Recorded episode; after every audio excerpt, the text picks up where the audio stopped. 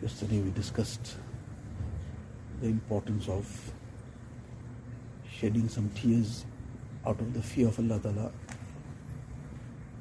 In one hadith where this is mentioned, the importance of it is mentioned, is in line with a question where Nabi Sallallahu was asked that we are living in a time, oh well, when there are fitnas, what is the means of saving oneself from the fitnas of the time.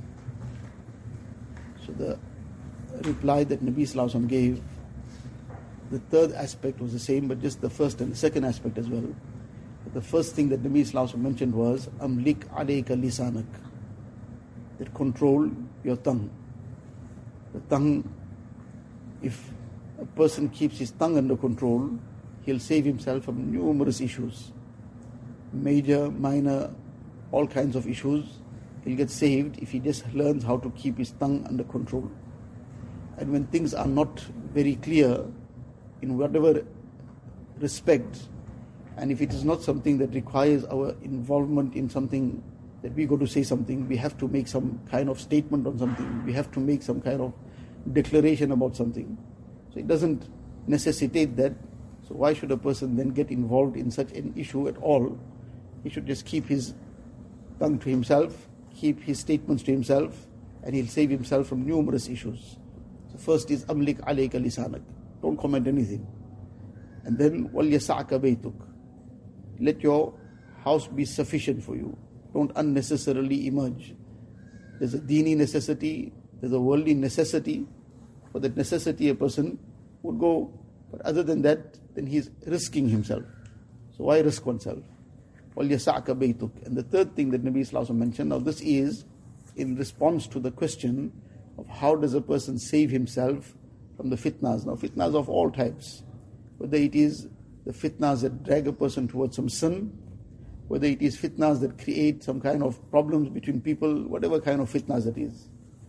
The third aspect that Nabi Sallallahu mentioned was وَبْكِ عَلَى خَطِيئَتِكَ Often when there's a situation of some issue, fitna of some sort, a person is always looking out at others.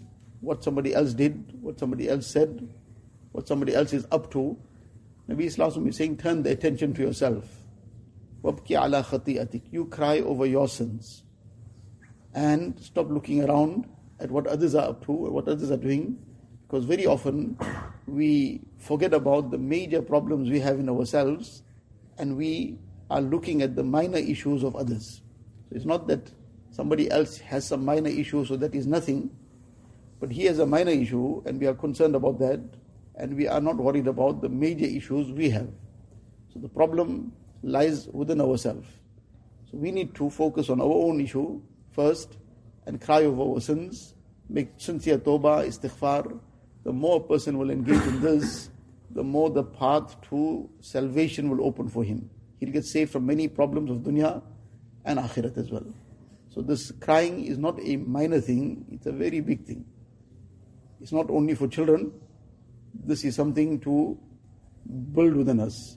That if the eyes can't cry, at least the heart must cry. That a person from the depth of the heart, he turns to Allah Ta'ala and with all humility, with all humbleness, he turns to Allah Ta'ala and begs from Allah Ta'ala.